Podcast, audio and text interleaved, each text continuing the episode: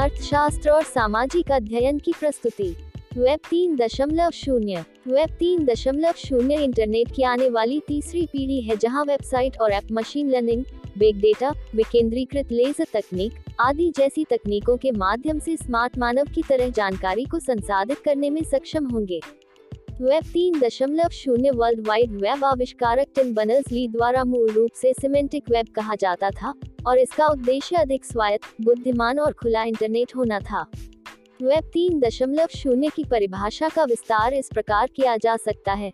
Data को एक विकेंद्रीकृत तरीके से आपस में जोड़ा जाएगा, जो कि हमारी वर्तमान पीढ़ी के इंटरनेट वेब दो दशमलव शून्य के लिए एक बड़ी छलांग होगी, जहाँ डेटा को ज़्यादातर केंद्रीकृत रिपोजिटरी में संग्रहित किया जाता है। इसके अलावा, उपयोगकर्ता और मशीनें डेटा के साथ बातचीत करने में सक्षम होंगी लेकिन ऐसा होने के लिए, कार्यक्रमों को जानकारी को अवधारणात्मक और प्रासंगिक दोनों तरह से समझने की आवश्यकता है इसे ध्यान में रखते हुए वेब तीन दशमलव शून्य के दो आधारशिला सिमेंटिक वेब और आर्टिफिशियल इंटेलिजेंस हैं। वेब तीन दशमलव शून्य का जन्म एआई और ब्लॉकचेन जैसी अत्याधुनिक तकनीकों के साथ साथ उपयोगकर्ताओं के बीच अंतर संबंध और इंटरनेट के बढ़ते उपयोग के साथ संयुक्त पुरानी पीढ़ी के वेब टूल के प्राकृतिक विकास से होगा। ज़ाहिर है इंटरनेट तीन दशमलव शून्य अपने पूर्ववर्तियों वेब एक दशमलव शून्य और दो दशमलव शून्य का अपग्रेड है। वेब तीन दशमलव शून्य वेब विकास का अगला चरण है जो एआई सिस्टम की शक्ति के माध्यम से इंटरनेट को अधिक बुद्धिमान या सूचना को मानव जैसी बुद्धि के साथ संसाधित करेगा जो उपयोगकर्ताओं की सहायता के लिए स्मार्ट प्रोग्राम चला सकता है। टिम बनर्सली ने कहा था कि सिमेंटिक वेब सिस्टम लोगों और घरेलू उपकरणों के साथ स्वचालित रूप से इंटरफेस के लिए है।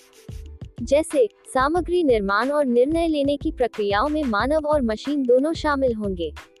यह हर इंटरनेट उपभोक्ता को सीधे उच्च अनुरूप सामग्री के बुद्धिमान निर्माण और वितरण को सक्षम करेगा।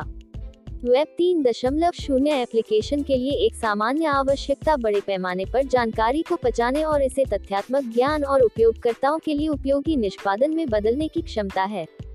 कहा जा रहा है कि ये एप्लीकेशन अभी भी अपने शुरुआती चरण में है। जिसका अर्थ है कि उनके पास सुधार के लिए बहुत जगह है और वेब तीन दशमलव शून्य ऐप संभावित रूप से कैसे काम कर सकते हैं, इससे बहुत दूर हैं।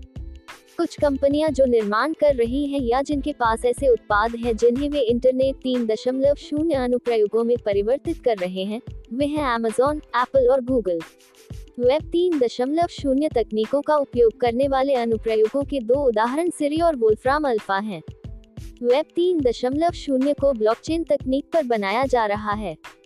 ब्लॉकचेन एक इलेक्ट्रॉनिक वितरित खाता बही है। डिस्ट्रीब्यूटेड लेजर एक डिजिटल रिकॉर्ड प्रदान करते हैं, जैसे कि एसेट ओनरशिप जिसे बिना किसी केंद्रीय प्राधिकरण के बनाए रखा जाता है।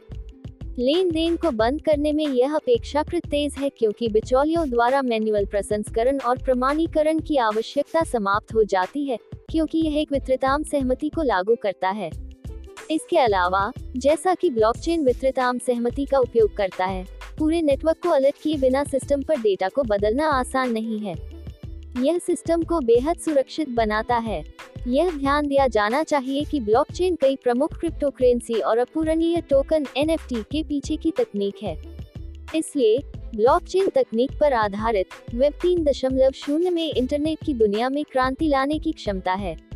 अवधारणा बिना किसी एकल प्राधिकरण के पीयर टू पीयर इंटरनेट सेवाएँ प्रदान करने का वादा करती है, जिससे उपयोगकर्ताओं को अपने डेटा पर अधिक नियंत्रण रखने की पेशकश की जाती है। संक्षेप में वेब तीन दशमलव शून्य व्यक्ति को संप्रभु बनने में सक्षम बनाकर हमें एक बेहतर इंटरनेट प्रदान करेगा। सच्ची संप्रभुता का अर्थ है स्वामित्व और नियंत्रित करने में सक्षम होना जो किसी के समय और जानकारी से लाभ कमाता है। वेब तीन दशमलव शून्य का विकेंद्रीकृत ब्लॉकचेन प्रोटोकॉल व्यक्तियों को एक ऐसे इंटरनेट से कनेक्ट करने में सक्षम करेगा जहाँ उनका स्वामित्व हो सकता है और उन्हें अपने समय और डेटा के लिए उचित रूप से मुआवजा दिया जा सकता है। धन्यवाद।